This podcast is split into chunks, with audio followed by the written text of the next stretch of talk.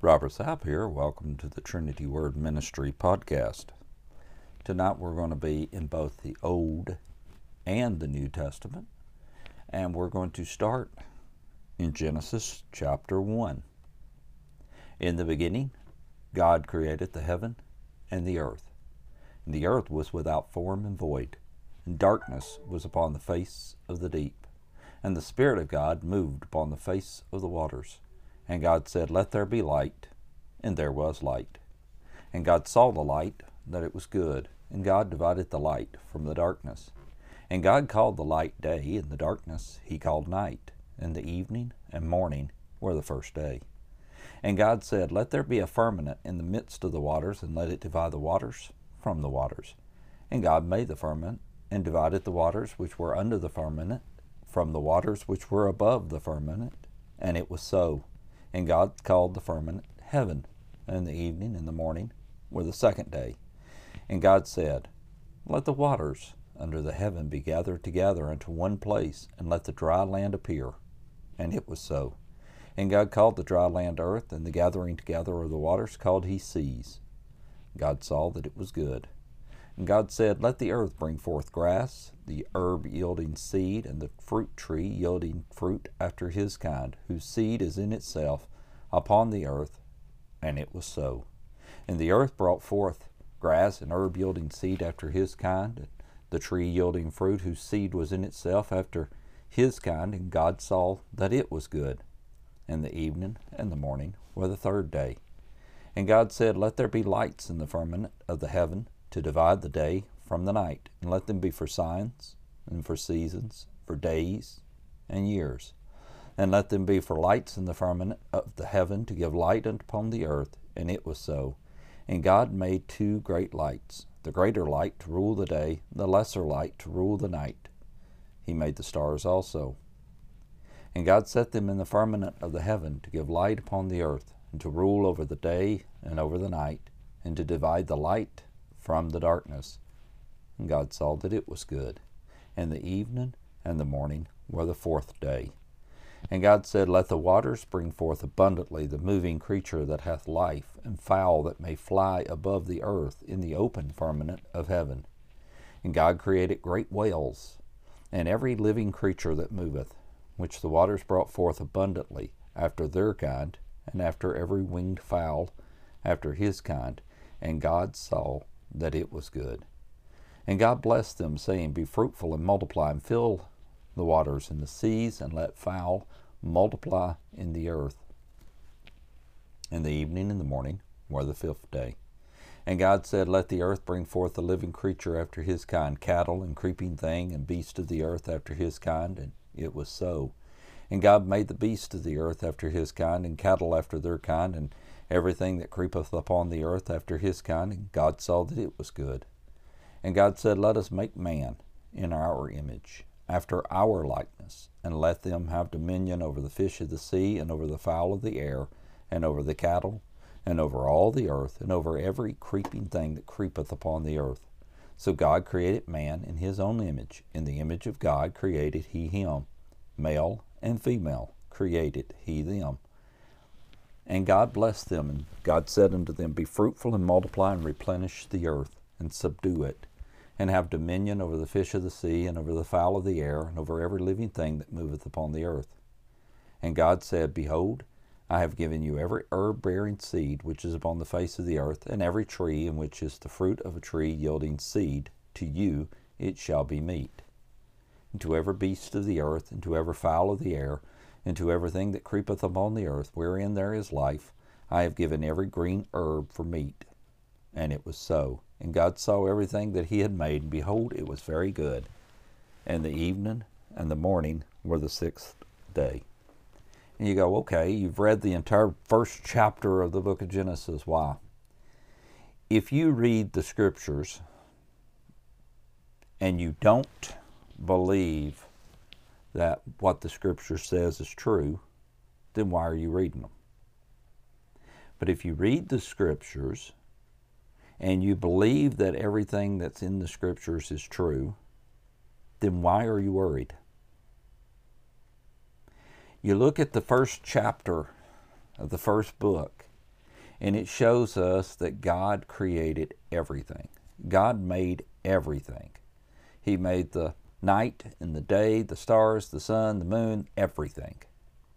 And if He can do that, if He can take nothing and make something out of it, then don't you think that He can take your problem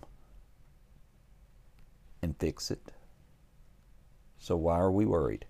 I know it's easy for me to sit here and say, but you know, that's one of uh, that's one of my issues is I do worry some about certain things, concerned about certain things.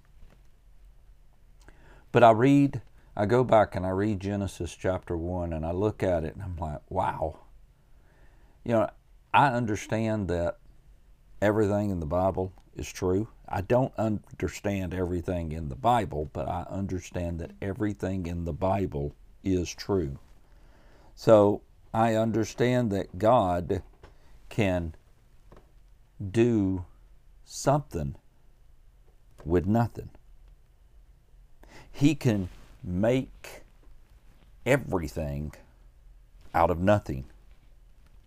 So he can take your problem and make it into nothing. But you've got to want him to have it and you've got to let him have it. You can't just think that just because it's your problem and God's not concerned. God is concerned. God is very much concerned. And it's not your problem, it's also His problem. So I'm encouraging you when you get discouraged, go to the book, go to Genesis, and look and read and study and understand that what you're reading and what you're studying and what you're looking at is God's Word, and God's Word never fails. And if God's Word never fails, that means God never fails. So you, you can put your money on God, if, as the old saying, you can take it to the bank, but He took everything or he took and made everything. And so he's concerned about your problems, and there is nothing in your life that is bigger than God can control, than God can handle, than God can do. But you may say, well, my problems are small compared to God, and, and they're too small to bother Him with it. Matthew chapter 10, and verse starting with verse 29. Matthew 10, starting with verse 29. Are not two sparrows sold for a farthing? And one of them shall not fall on the ground without your Father. But the very hairs of your head are all numbered. Fear ye not, therefore, ye are of more value than the sparrows. Fear ye not, therefore. Ye are of more value than many sparrows. So, no matter what your situation you're going, no matter what you're facing right now, understand that God is control and He's willing and wanting to take your problems. I read to you in Genesis chapter 1 where He took nothing and made something. He's wanting to take your something and make nothing. But we got to give it to Him we have got to lay it down at His feet and not pick it back up. Now, that's easy enough said, harder to do. And oftentimes we lay things at God's feet expecting instant answers. I remind you that the children of Israel was in the land of Egypt for 430 years. I remind you that the children of Israel was wandering in the desert for 40 years. Have you waited 40 years? I know you've not waited 430 years. Between the last book of the Old Testament and the first book of the New Testament was roughly 400 years. Have you waited that long? You can wait just a little bit longer. You see, it's not that God couldn't move on it immediately, He could. But there is a reason why He's delayed, why He's tarried. It's not that He's not concerned, it's not that He's not con- caring. It is His delay that shows that He is caring. It is His delay that shows that He is concerned. You see, a lot of times when we ask, we ask the wrong question. We ask for things that we shouldn't ask for or we don't need. And if God had given us everything that we ask for, everything that we thought we needed, we'd be in really bad shape. So God's waiting on us to get our thought process correct. God's working on two scenes, two ends. God's working on you and someone else. God's working on you and the problem. God's working on you. And you may not be exactly where you need to be for God to answer the question. You know, I, I grew up in the mountains, Tennessee, and we often like to tell people, well, you can't get there from here, you have to go someplace else and start. And that's kind of a tongue in that well that is definitely tongue in cheek that is a joke. That is you know just humorous but there are places where you can't get to unless you get to somewhere to start you can't climb a mountain unless you're at the foot of the mountain you can't look up in the valley unless you're at the bottom of the valley so there's times when you have to be in a certain position or a place before God can ever work on you and move on you. Most of the time, that's spiritual. But sometimes it's also physical. 36 years ago, 37 years ago, in August of this year, August of 2022, it will be 37 years since I asked God to get me a job. I wasn't in the state, literally was not living in the state in August of 1985. I was not in the state that the job was in. He had to move me from Tennessee to North Carolina for me to be able to get the job that he had for me. So in Tennessee, I wasn't physically where he wanted me to be or where I needed to be. I asked for the job in August. He gave me the job in January after I moved to North Carolina. Now, I had the job lined up when I moved, but I was not able to do the job from where I was at. I had to move to do the job. So sometimes it's physical where we have to be. So God's waiting. But it's not because he's not concerned.